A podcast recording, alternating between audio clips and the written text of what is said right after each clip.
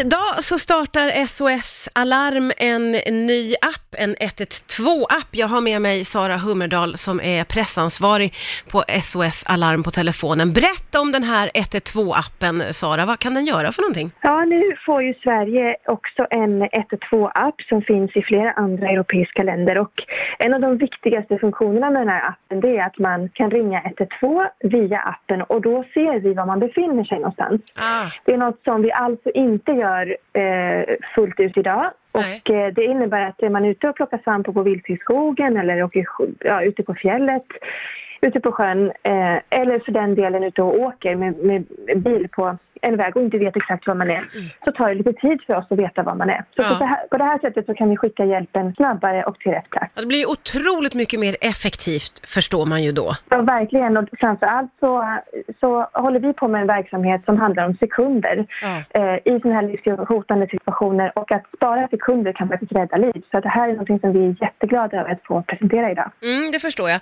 Eh, vad finns det mer för funktioner i den här appen? Ja, vi hoppas ju att man ska kunna känna sig lite tryggare med den här appen i sin mobil eh, genom att man får information om händelser i ens närhet, eh, till exempel om bilolyckor eller bränder så att man kan eh, undvika de platserna.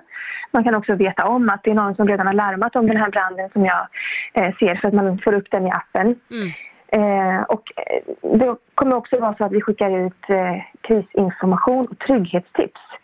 Eh, vad kan vara bra att tänka på eh, kring jul eller kring inför sommaren när, när man ska vara ute på sjön mycket? Mm. Tips och tricks för hur man faktiskt kan undvika att olyckan sker. ja, okej. Eh, och, och du sa att vi har legat lite på eftersläntringen i Sverige.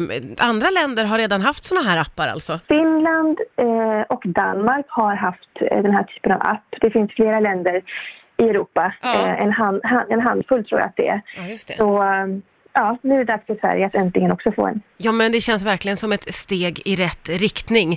Eh, 112-appen släpps idag alltså. Ja, nu finns den tillgänglig för eh, både Android och iOS-systemen i telefonerna. Så vi hoppas att så många som möjligt laddar ner den. För det här är faktiskt en app som, som kan rädda liv när olyckan är framme. Ja, det är en sån där som är bra att ha, men som man hoppas att man slipper använda om man säger så. Ja, verkligen. Ja, Sara Hummerdal som är pressansvarig på SOS Alarm. Tusen tack för att du var med här på Rix FM. Tack så mycket.